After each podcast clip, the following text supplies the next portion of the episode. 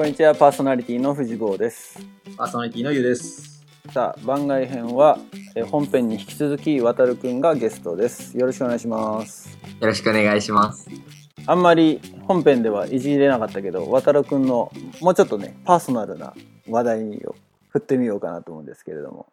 カレッジメイトやってたけ、やってるけれど、実は、ラボ2年目 ?3 年目？2年目です、2014の9月入会なので、2年目ですかね。まだ2年経ってない経。ってないですね。これあれでしょあのーさらっと言ったけど、まあ、ラボっ子にとったら結構衝撃的な発言だと思う。いや、よく考えて今、あの、カレッジメイトの話から入ったけど、ラボ歴2年経ってないからね。不思議じゃない？不思議でしょういうことで、まずこの、渡るくんを、まあね、自己紹介というか、その、まあなぜラボ2年経ってない僕がカレッジにいるのかと。言ったところは、ちょっと聞いてみたいなと思って。はい。はい。え、なぜ入ったかみたいなところですか？うん。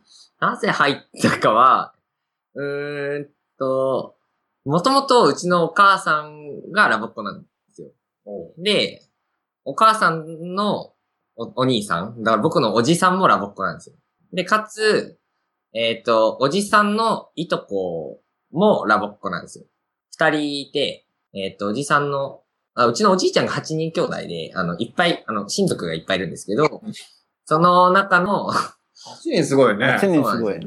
でも、あの、お母さんの、その、いとこたちも、いとこたちの中にも、兄弟がいて、その兄弟二人がラボっ子で、みたいな。で、ラボは知ってたんですよ、だから。うんうん。で、知ってはいたんですけど、うちのお母さんは、うちのお母さんのテューターは、お母さん、あの、僕のおばあちゃんの友達だったんですよ。で、その人が、お母さんがホームステイに行ったりした後に、チューターを辞められたというか、あの、ヒッポーに移られたんですよ。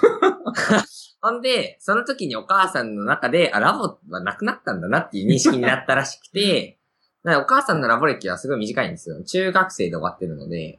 で、そのお母さんのいとこたち、僕のおじさんというか、は、その高校生までずっとやってたらしいんですけど、お母さんはそれを知ることなく、なんかラボはなくなったみたいな。頭で来てて、それででも、そのお母さんホームステイに行ったんですけど、ラボで。その高校に入るときに、そのいろんな海外経験ができるところに行きたいみたいなところで、帰国子女のために作られた学校みたいなのがあって、そこに入って、で、アメリカの大学に行って帰ってきたんですけど、僕を中学に進ませるときに、そこの学校に入れたいっていうことで、そこに入れてもらって、なのでそこで僕は、あの、オーストラリア2週間ホームステイ、ドイツホームステイ、モンゴルホームステイ、1年間オーストラリア留学を経て、高校、中高を卒業して、まあ、大学に行ったんですけど、で、ものづくり系の大学に行きたくて、なんか、作ることとかが好きだったので、で、そういう大学に入ったんですけど、入ったはいいものの、その今までやってきた国際交流がもうまるで途絶えてしまって。何にも、英語もそんな 力入れてないし、まあ入れてるように見せかけているような、なんか、中途メジャーは何なの？メジャーはデザインです。デザインってのは、効果デザインみたいなやつ？東京工科大学のデザイン大学、あ、デザイン学部なんですけどデ、ザイン、あ、東京工科大。ほでもデザイン学部、あの、工科大とか言いつつも、全然、あの、理数系のことは何もできないです、僕は。う。あ、そうなの？理系じゃないんだ。理系の学科じゃないんだ。理系じゃないんですよね。普通に、まあ僕は推薦で入っちゃったんですけど、グラフィックデザインと映像と空間デザイン3つを全部横断的に学んだ上で、最終的に専門を選んでなるほど、ね。学べるみたいな大学なんですよ。ほうほで、まあ、高2で留学行ってたので、その帰ってきたのが高2の1月なので、もう受験、もう勉強みんなもうし終えてるというか、もう始まってて、その中で美術系の大学に行きたいとか言うと、まあ、デッサンの勉強とかが間に合わなくて、それでも行けるデザインというか、美術系の学校ってどこださらかした時に、その指定校推薦に、東京工科大学デザイン学部があって、じゃあここで自分のやりたいことを、まあ探して、ものづくりの道に行きたいなと思って行ん。ったんですけど、まあ行ったはいいものの、その国際交流がまるでなくなってしまったという ところで、でまあ、それが、な、なんというか、なんかもうちょっとなんかいろんな世界のこととか知りたいのになとか思っている中、インターンシップに行ったんですよ。こう、第2の時に。第2の時に、その世田谷にある、まあ、岡さんの家友っていう、なんか、まあ、地域団体というか、古いお家なんですけど、民家なんですけど、それを今、公に開放して、駄菓子屋さんやったりとか、カフェやったりとか、みたいなしてる場所で、この前交流会やった場所でしょ？それは。そうです。岡さんの家です。そこで、その、インターンしてたんですよ、僕。で、インターンしてる中で、そこの場所狩りでラボが入ってたんですよ。ああ、はいはい。ここでラボが出てくる。あ、そこでラボ、あそこ、その時までまだラボとは関わりなかったわけだね。なかったんですけど、親がもともとやってたラボだけど、特に接点はなかった。何にもなかったんですよ。もらうだってお母さんはだってね、ラボ潰れちゃったと思ってそれとは思ってて全部ヒッポになっちゃったと思ってるけど。そう、そうだったんですよ。だからそれまで回れてなかったんですけど、うん突然、あの、スケジュール、あの岡さんの家のスケジュールみたいなとこにラボって書いてあって、うん。ラボみたいな思って、そのこと、なんか疑問に思ってたら、その自分たちでワークショップを企画して、子供向けに絵本を作ろうというワークショップを作って、なんかやってたんですけど、準備してたんですけど、その手伝いで、その榎本先生うんまあ、テューター、榎本テューターなんですけど、が、手伝ってくださって、うん。で、ラボやってるんですよって言うから、え、ラボ知ってますよみたいな。お母さんから話聞いたことありますあ聞いたことあったんだ。聞いたことある。あ、まあ、存在は、その、ピーターパンやったみたいな。はい話とかでも、ほん、その自分はあんまり前に出たがりじゃないからナレーションやってたみたいな 話を聞いてたんですよ。うんうんで、あ、ラボ知ってますよみたいなことを言って、え、じゃあ一回見に行きますみたいなうん。ことを言われて、見に行ったのが最初のラボの出会い。家にラボライブラリーとか残ってたの？いや、残ってないです。あ、いや、あの、本は残ってます。ああ。うん。テープは残ってないです。存在は聞きましたけど。なので、だるまちゃんとか、うん。なんだ、あと。何が残ってたかななんか、実はそのラボの絵本で僕は育っていったかもしれない。うんグルンパの幼稚園とかね。あんま覚えてないんですけど、僕もしっかり記憶にはなくて。でも、ちょいちょいありますね。あの、ソングバードの本とか、うんまあ家からお母さん発掘してきてくれました。うーん。だから、つながりはあったんですけど、その、ちゃんと携わってなかったっていう。親戚から集めたら結構な量になるかもね。結構あるんじゃないですかね。多分。処分してなければ。確実にテープだからね。そうだよね。え、もううちらより上上の世代になるでしょ？だってお母さんってなると。上上上。そうですね。今うん55とかなのそうだで。よね。フィロスなんか、なんだそれ状態だよね。ス知らないよ、フィロス。テープ全盛期。全盛期。全盛期。あの、でも、いとこのおじさんとかは、うんでも、10までいかないけど、でも、お親よりかは下の世代なんですよ。あ、そうなの？うーん、45ぐらい？45ぐらいかな。うーん。40、まあ、一番下でですけど、二人いるので。はいはいはい。ギリギリフィロス知ってるか知ってないかぐらいそうだ。ね。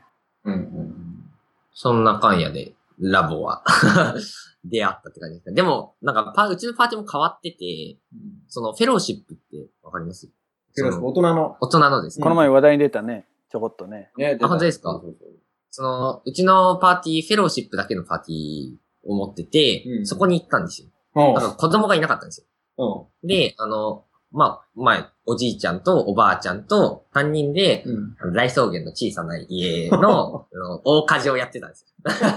なんで、おーみたいな。これがラボかみたいな感じの第一印象 で僕は入って、面白いっすねみたいな。面白いね。で、入ったら、あの、実はそうではなかったう。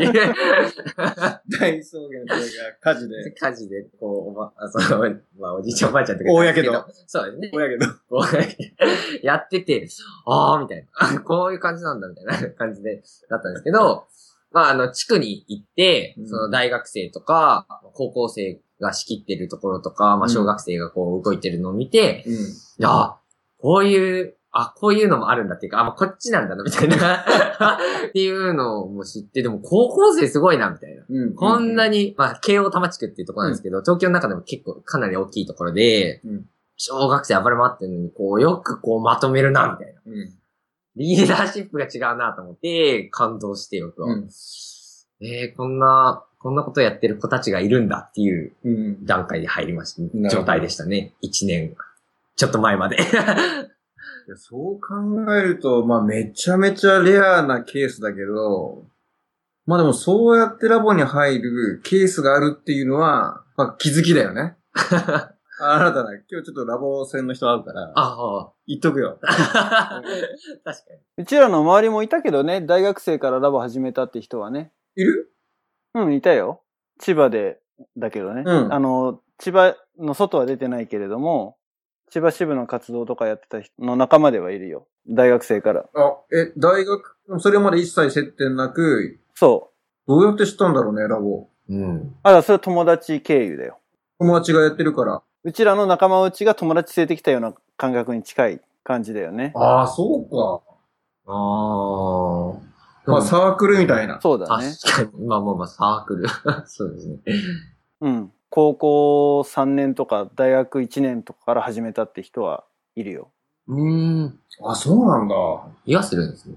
なるほど。じゃあ、レア、まあ、少ないけども、まるで奇跡的な話ではないと。ただでもそこからそのカレッジメイトってのは結構奇跡じゃないですかね。そうだよね。駆け上がってる感じだよね。駆け上がりすぎだよ。そうなんですよ。はしょりすぎだよね。結論から始めましたみたいな。確かに。フェローシップから始めましたって。斬新だよな。そうですね。カレッジメイトも、だって、あの、応募要項というか、うんなんかあるんですよね。ラボ歴3年以上で、あ、そんなのあん最の高流経験者だったかな？なんか、3個ぐらい項目あって、あの、どれも満たしてない。満たして けど、なんか、いいよって言ってくれたっていう。まあ、迷ったらしいんですけど、どね。そのメイトがも。う、困惑したらしいんですけど、なんか、なんかやりたいって思いが伝わったよ、みたいな感じで入れてそのくれた。んです。要件意味があんのか 余計なこと言っちゃっ 三まあ3年以上よくわかんないですけどまあねまあ、今でも2年、まあラボ歴3年早いいない人がカレッジメイトに入るっていう前提がまあまずなかったんでしょうね。た。そうだね。そう、想像力がなかった。これもなかった。その想像力。うん。いやー。でも結構、ラボに入る段階でメイトありきというか、うんなんか、国際交流の話をしたかったんですよ。国際交流とか世界に関してのうん。話をしたくて、話をする仲間が欲しくて、それで、そのテューターに、まあラボ入る前に、でもこうやってなんか大学生で、ラボに入ってる子たち向けに世界に向けて教えるワークショップやってる子たちがいるんだよっていう話を、まあラボ入る前から聞いてて、なるほど。じゃあ、そういう人もいるんだったら入りたいですみたいなところもあって、だからカレッジメイトもある意味ラボに入った動機みたいなところでもあるんですよ。俺はちょっと3回ぐらい繰り返した方がいい。もう一回言ってもらっていい？カ君とかなんだって。レッジメイトがラボ入った動機みたいなところもあるんですよね。なるほど。カレッジメイトのおかげでラボっ子が増えたと。これちょっとやっぱ、ポッドキャスト配信していく意義が出てきたね、これ。出てきたね。もう、これを聞いてる現役のラボっ子じゃない大学生とか、あ高校生が、もしかしたらラボ入っちゃうかもしれないってことだよあ、ね。確かに、それはありますよね。いや、すごい。ちょっとこれはね、斬新でした。うん自分の視野が狭かったことに気がつかされました。多様性に関して学びました。うん僕はね、子ここで供のうちからやるもんだっていう、固定概念みたいな。固定概念常識を打ち破ってくれた素晴らしい出来事でしたね。意図せず。うんということで、まあ、だいぶ、ラボの中では、まあ、レアなケースなので、うん。面白かったなと思ってね。で、でも、その国際交流を自らがするために入って、はい。実際どうよ？あ、どうよ？どうよ？期待してたものと得たものと。得たもの、そうですね。え、でもやっぱり、人前で話すの苦手だったんですよね、僕。おお苦手だったんだ。苦手でしたね。うんうん。が、だいぶ、だいぶ克服されたというか。だいぶ報告された？カレッジメイト入ってすぐにいきなりファシリテーターになったんですよ。うんうん。それが もう、なんか全然できなかったんですけど、でもこう、頑張ったみたいなところがあって、うんその後から結構、その後も何回かファシリテーターみたいな役をやらせてもらうことになって、やっぱりだいぶこう、度胸がついたというか、うんで、テーマ活動もそうですけど、テーマ活動も最初はなんかこう、全然動けなかったんですけど、うん。なんですかね。なんかウィンターキャンプ入ってすぐ9月に入って、うん。で、12月の末のウィンターキャンプに。それもカルチャーショックでかいだろうね。国際交流キャンプだからって言われて、うん。じゃあ行ってみようかなと思って行って、こう、いや、まあ高校生がシニアとしてまとめてるのを見たりとか、で、大学生じゃないですか。だから大学生だからもっとそう頼られたりする立場になって、突然何もやってきてないのに、いきなりそういう立場になって、なんかこう、ビビりながらもでもなんか自分なりに頑張ったりして、なるほど。そんなことをしていたら、こう、なんか人前で話すのはこうんう、苦じゃなくなりましたね。うん。大きくこう、公で話したりするのも、できるようになったなっていうのは、ラボの収穫では大きいものだなと思います。うん。インターネットラジオね、ポッドキャストの ゲストとして確かに。呼ばれてトークしちゃうぐらいになりましたからね。そうなんですよね。うん不思議なもんですね。すごい。本編聞いてた人はまさか2年目だとは思ってないよね。確かに。そうだよな。そう、うんそうだといいですね。なんか若きベテランですよ、も 若きベテラン。でも結構やっぱりラボっ子とかに、てかまあ、キャンプ行った時、まあその、9月に入って12月に行った時もですけど、実はラボ入ったばっかなんだよねって言うと、ええー、みたいな。う。みんなびっくりするみたいな。だから意外と馴染め、なんか最初から馴染めてはいたのかもしれないというか、なんかそこはよくわかんない。自分でも体感がないというか、え、みんな気づかんかったの？みたいなレベルなんですけど、うん。意外と、まあ疑わないんですかね、みんな。そもそも。大学生から。まあ大学生でいたらね。いやあ、そもそもなんかパーソナリティっていうか、あの、キャラクター的にもラボっ子っぽい。ぽ いラボっ子っぽい。ラボっ子っぽいってなんだろうって話なんだよ そうですね。ね。なんですかね。ただなんか、あの、ラボに関わってきた、もしくはラボ周辺のなんか活動をよくやってる人の中にはいそうな、な あれだよね。あ、そうですか。確かにまあ、科目で全く喋らないとかって人いないから。あんまいないから。どう、ああ、でもどうなんですかでもラボ、いなくはないですよね。こう、言葉数が少ないみたいな。うん人まあ、コミュニケーション取ったり、人とのね、うんえっと、会話したり、それをやり取りさせたりとか。まあ、いろんな留学経験もあったし、そうですね。うん。まあいろいろい行きもしたので、海外に。もしたし、うん。まあそれもあるのかなっていうの。まあうちのお母さんもなんか、まあラボ入れなかったけど、まうんあ最終的にこう、まあラボになんか繋がったから、まあ良かったのかもね、みたいな、ようなことを言ってました。お母さんが一番びっくりしたんじゃないの？だって亡くなったと思ったラボがさあ、そうそうなんですよね。子供の口から出てきたわけだからさ。そうだよね。そう、そうですね。え、あるの？って言われました。でえ、そう、あるあるある、みたいなことを言って、なんか、手伝ってくれた人がラボを教えてくれて、みたいな。うんで、こう見せて、へえ、みたいな。うん。うん。で、まあ、入会金とかはちょっとお願いしたいんだよね、みたいな話をして、そっか。入会だもんね。そうなんですようん入会金と、あの、ライブラリーはちょっと、あの、援助を受けて、なるほど。会費は自分で払ってます。なるほど。そうだよね。そうなんですよね。結構、ライブラリーを手を出すと、こう、自分のうんバイトのあれではちょっと補いきれなくなってね。負担が大きいと。確なので、援助を受けつつ、だからまあそこはお母さんの力を。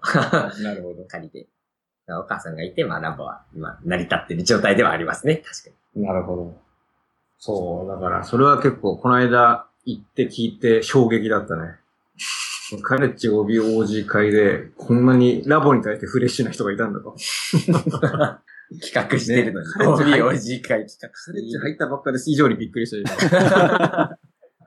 まあまあ、そうラボ入ったばっかです。だからね、一年生いっぱいいて、あの、カレちゃんもね、分かってないんでっていう以上に、ラボ自体が2年経ってないっていうか一番ちょっとね、すべてを知ったよ、ね、顔をしながら、そうなんですよねうん。実は全然知らないんですよね。それがまた深かったよね。そう。追い立つ聞いてると知らなくもない。あーやっぱり影響は受けてるんだろうね。そうですね。やっぱりお母さんのホームステイがあったからこそ、うんそのお母さんの国際交流経験があり、うん。その学校時代もあり、それでそこに入るっていう、だからその脈々とこう。繋がってはいるんですよね。繋がってはいるね。直接的に出てはなかったですけど。なかなか、そう、ラボ2年目、2年目でした。カレッジ歴とラボ歴が全く同じなんだよね。ほぼですね、2ヶ月くら2い。ヶ月ぐらいの ギャップがあるけれど。でキャンプとかで一番辛いのは大学生だからと思って、まあ頼られるってのもあるけど、みんなその、ラボのキャンプだったらみんな知ってることってあるじゃん。うんあるんですよね。そうなんですよね。そういうのが、その、何文脈が全くわからないところにいるっていうのがすごい大変そうだよね。え、何それ何それみたいな。みんなの中では当たり前って思ってることが、渡るの中では当たり前じゃないわけじゃん。違いますね。全然わかんないです。姉妹ロッジ交流会の後でユポイやるとか言って、ユポイって何みたいな。ゆっぽいとかそうだね。ゆっぽいって何ですか？ゆっぽい。ゆゆっぽいじゃない？あの歌ですか？いやいやいやいや。あ送るやつですか、うんああ、いや、でもやりました、やりました。ああれも困惑しましたけど。いきなりなんだこれは とか、あの、キャンプファイヤーのビスタの異様な盛り上がり方とかさ。ビスタ。そうですね。てか、キャンソンがまず、あれですねね。わかんなかったですね、僕。そうわかんないよね、確かに。あの月夜のおばんも振ら振られても、え？みたいな。いや、わかんない。みたいな 感じで、そう、そこが辛いよね。辛かったですね。ちょっと。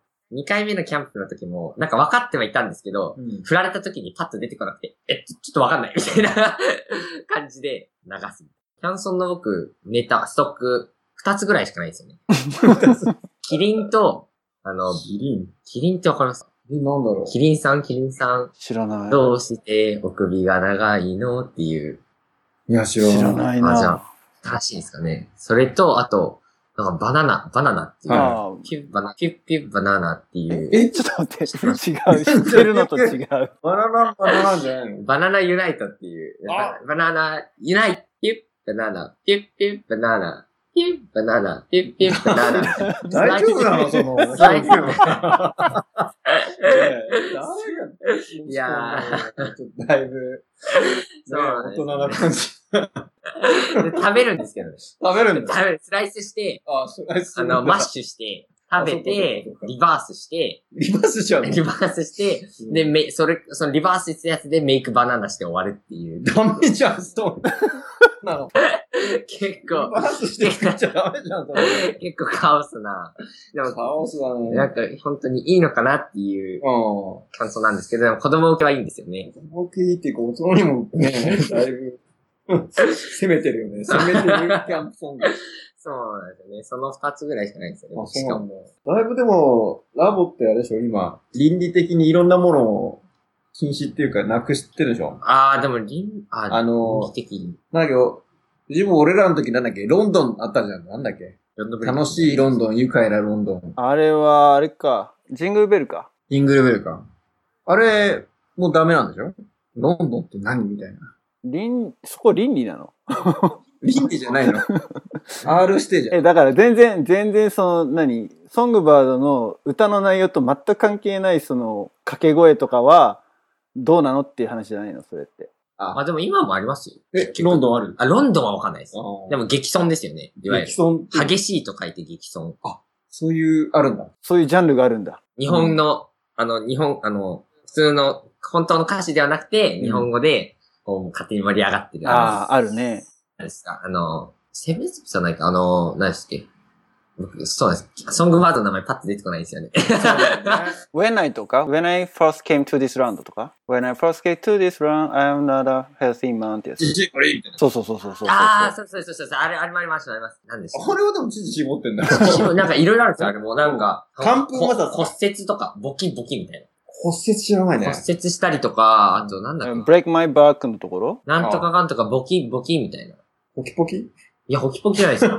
でも、ホキポキもかうん、ホキもありますけど、その、激損的なやつ。まあでも僕全部把握してないんですけど。そうだよね。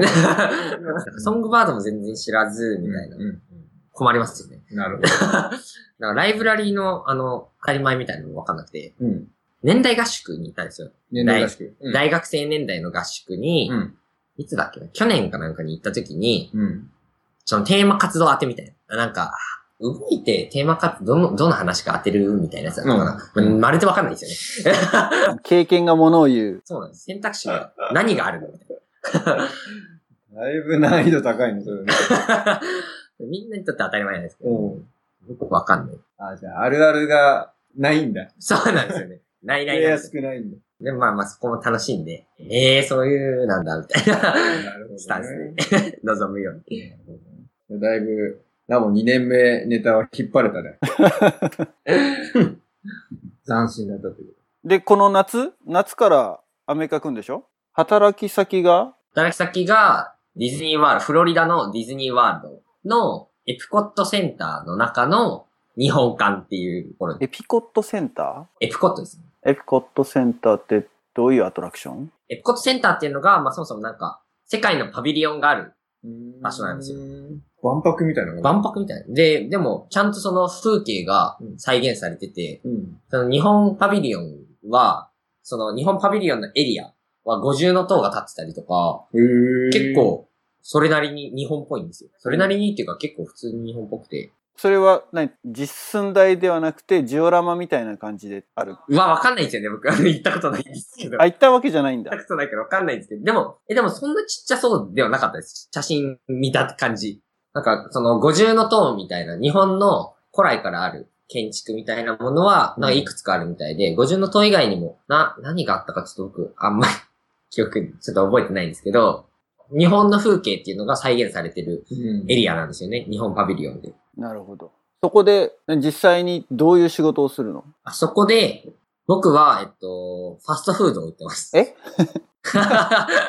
なんか、日本パビリオンの中に、そのそもそも応募する段階で、まあ、職種が3つあって、うん。ギフトショップ店員か、フルコースレストランか、ファストフードっていう、その3つの業種があるんですよ。うん。うん。で、僕はその中のフルコースじゃないや、えっと、ファストコ、ファストフードの店員というか、になって、日本食というか和食のようなファストフード。うん。日本パビリオンならではのファストフードを売っている、そのキャストになりますね。なるほど。カリフォルニアロールとかそういうのを出すような感じなのかな。多分、そんな感じなのかなっていう、僕もしっかり、あの、抑えてないんですけど。でも、多分そんな感じなんだろうな。で、それで働くのに行くビザは、ビザは、えっ、と、Q1 ビザっていう、その Cultural Exchange ビザなんですか？その、文化交流士みたいな。文化交流ビザだけど、ファストフード売るみたいな。そうなんですよね。そこはやっぱディズニーが、だからなのか、できる技なのかね。そのビザ出せちゃうのは。なんでしょうね、きっと。すごいな、そうか。そのだから職種をさ、インターナショナルに募集するのがすごいよね。ローカルじゃなくって、アメリカ国内にいる日本人じゃなくて、うん。インターナショナルを受けるってのがすごいな。そうですね。わざわざビザ作ってまでやるっていう、徹底ぶりはすごいなと思います。ちゃんと日本館以外のとこは日本館、あその、その国の人が来て働いてるんで、うーん。そういう人たちと一緒に共同生活なんですよね。あ共同生活でそれはドミトリーみたいなのがあるってこと？そうですね。量が3つあるのかなうーん、面白いね。面白そうだね。そうですね。それもすごうい自分的には楽しみで、なんかあんまり、ディズニーワールドか、そうか。そうなんですよ。ディズニーワールドでそれができるっていう。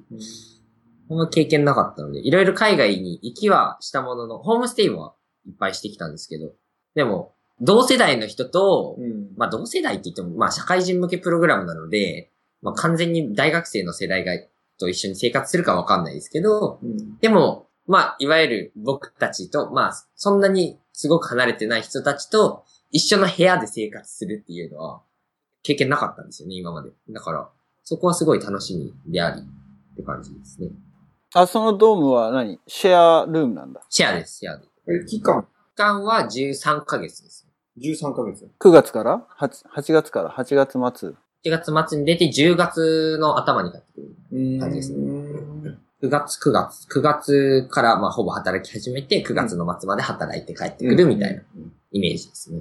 そのまま、そこで働く人もいるの？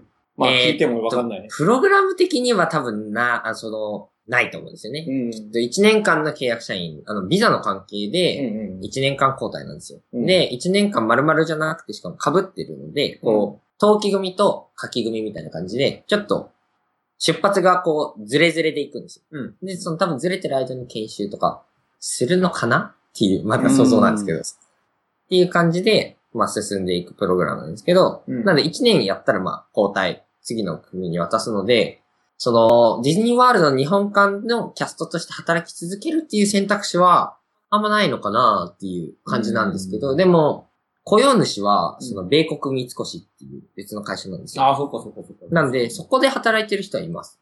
うーん。三越ってあの三越？日本橋にある三越の？そうですね。あの三越の、その、参加なんですかね。なんか僕もその辺ちょっとしっかり把握してないんですけど、米国三越。うーん。まあアメリカ資本の会社らしくて一応、米国企業なんですよ。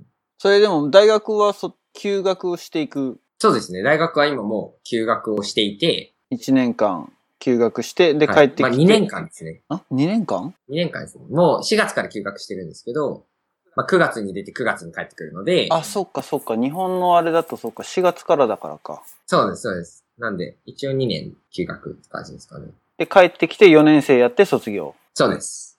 それ結構でも、就職厳しくなんない？まあ、そこで考えるとまあ、いろいろ 障害はあるんですけど。あ、でも10月に帰ってくるから、間に合うには間に合うか。まあ間に合うには、まあ間に合うかなっていうところで、でも、東南アジアにそもそも行こうとしていたんですよね、ディズニーに行く前は。うん。なので、まあその、東南アジアに行くのをやめてディズニーに行くので、まあディズニーから帰ってきた後に東南アジア行きたいな、みたいなふうに思ってて、それは大学卒業してから？する前ですね。する前に。なんで、余暇が9月に帰ってきた後、そあの、復学するまでの時間がうんあるので、うんうんそこで、東南アジアでインターンとかしようかな、みたいな感じですかね。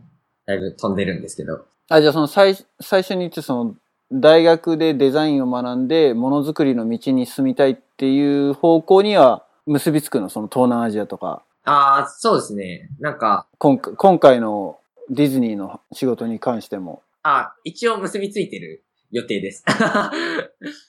なんか海外、まあデザインで何するかみたいな考えたときに、なんか割と、まあデザイン学部、うちのデザイン学部そんなにデザインをしてなくて、結構総合職とかで入れよみたいな。総合職で入ってデザインもできますみたいな風に行けば、そのデザイン、その美大にはかなわないので、デザイン学部は。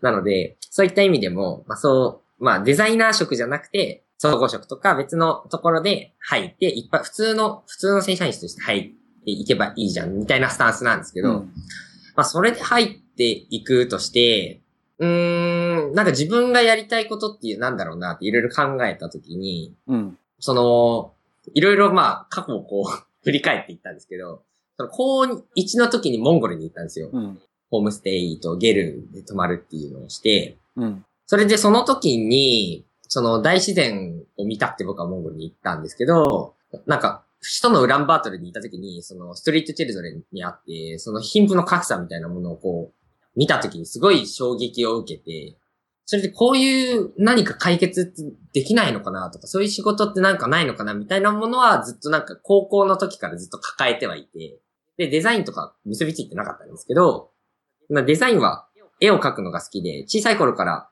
お母さんがアメリカの美術系の大学だったんですよ。うん。美術系の大学というか、美術系の専攻を取ってて、なので工作とかも、あの、仮面ライダーのベルトとか、あの、レンジャーものの変身セットみたいなのも、買わないで、あの、自分で作るみたいな、紙で、ことをやってたので、まあ、ものづくりがしたいな、みたいな。なんかこう、何か作ったり書いたりっていう手に職があるみたいなところで、就職したいな、みたいなことを考えてデザインに行って、で、デザインで何ができるんだろうっていろいろ考えたときに、いろいろ本を読み漁ってたら、その Designs for the Other 90%っていう90%の人のためのデザインっていう本に出会って、その中に、その今のデザインは富裕層である10%のためのデザインである。残りの90%の、90%もいるのに、そのためにデザインってしてないんじゃないみたいな問題提起をしている本で、それでその時に、それに会った時に、なんかもしかしたら自分がやりたいものづくりと、その、もともと抱いていた、その途上国の支援とか、貧困の問題とかって、もしかしたらここで結びつくのかもしれないって思って、うん。東南アジアに行ってみようって 思ったのが、休学のきっかけだったんですよね。うーん。で、休学するためにというか、まあ、東南アジアのインターンシップの説明会に行って、なんかお土産東南アジアで物はあるけど売れないから、地域のものを使って売れるものを作ろうみたいな。それを考えるインターンシップみたいなのがあったんですよ。で、面白そうだなと思って、なんかそれ通していこうかなみたいな感じで説明を受け、お母さんにも説明をしたいんだ。言ったところ、まあ OK をもらえて、するつもりでいたんですけど、まあ12、それが10月ぐらいですかね。その、去年の10月ぐらいですけど、12月の末、本当に20、クリスマス過ぎてたか過ぎてないかぐらいの、本当に、まあ、年度末、年、年末か。年末。に、なんかマイナビの国際、国際派就職エキスポみたいなのがあって、まあ海外でまあ働きたいみたいなビジョンもあったので、まあなんとなく見に行って、一個が IT 系のエンジニアみたいな話を聞いて、うんえ、全然勉強してないんですけど、できるんですか？できますよみたいなことを言われる会社で、うんええって思って、あと一個時間ないけど、なんか見ようかなって思った時に、米国三越っていうのがあって、やたらミッキーみたいなの置いてるな、みたいな。うん。でも三越だよな、みたいな思って話を聞いたら、そういうプログラムがあるんですよっていううん。ことを聞いて、まあ単純に面白そうだなって思って応募したんですけど、そしたらこう、通って、うん1時、4時までだったんですけど、うん。その1時通った段階で、えみたいな。どうしようみたいな思って、なんで自分は改めてディズニーに行きたいのかっていうのを考えなくちゃいけないくなって、しっかり考えたときに、まあ、ものづくりをするって、結局その、自分のためにものづくりをするわけじゃないじゃないですか。うん。その相手のためにものづくりをするためで、かつ、仲間とものづくりをしていくっていうもので、で、僕はもしかしたら、その途上国とか、そういった貧困で苦しんでる人たちのためにものづくりをしたいってなった時に、今まで全くこう日本で生活をしてきて、まあ留学とか行ったにしても、まあ大体常識が通じるというか、まあ日本語も通じる。まあ、まあ英語も、まあ海外だったら英語で、まあ大体の、なんていうんですか、バックグラウンドは少し違えども大体通じる。常識も大体通るみたいなところで生活をしてきたのに、まあそれ、そもそもまあ、東南アジアの生活をまあ経験をしてないんですけど、でも、やっぱり自分が経験してきたものとはめ全く別の生活をしてきた人たちのために働くんだよなっていうことに思、まあ気づいたというかまあ考えて、そうしたときに、そういういろんな文化を持っている人たちのために、いろんな背景を持っている人たちのために自分は働けるのか。で海外で働くってそもそもどういうことなのかとか、で海外、自分とは違う背景を持っている人たちと一緒に働くってどういうことなんだろうっていうのを考えたんですよね。そしたら、まあディズニーワールドで働くっていうのは、まあ日本以外のパビリオンもあって、まあいろんな世界から集まって、いろんな民族の人で、アメリカっていう多民族国家の、まあ人たちのために、まあ幸せを、幸せを提供するというか、こう、仕事をするっていう体験は、まあ無駄にはならないのかなって思って、何か相手を考えるとか、自分とは全く異なる背景を持ってる人たちのために何かをするとかって、まあこの機会はすごいいいのかもしれないっていうふうに思って、ディズニー選びましたね。最初。それで、まあ面接でそんな話をして、え、まあ、えっと、ものづくりと関係なくない？いや、でも、みたいな、人と関係が、みたいな話をしたりして、なんやかんやで24時まで通ってきましたね。すごいね。だいぶ。また面接になってきたね、これね。じゃあ9月、8月末から新しい環境で初めて仕事をする感じかな。まあインターンだけどね。インターンというか、もうけインターンじゃないんだよね。契約社員なんだよね。一応契約社員なんですよね。準備はもう万端ですか？ああ、それが、あんまりみたいな。なんか今別の、な別のこと、NPO の活動とかもして、なんかそっちもバタバタで、あんまり準備できてないんですよね。前、ちょっとフロリダに来てから一回またね、ポッドキャスト出てもらえたら、あ、ね、ぜひ。仕事してる、仕事を始めて半年とか、そうですね。ね、そのぐらいの時に出てもらえたら、いろいろまた面白い話が聞けるかもしれないね。そうですね。ぜひ。新しい新天地で、フロリダで頑張ってください。1年間。はい、ありがとうございます。ということで、えー8月のゲストは、現役カレッジメイトの渡るくんでした。どうもありがとうございました。いや、ありがとうございました。ありがとうございました。バイバイ。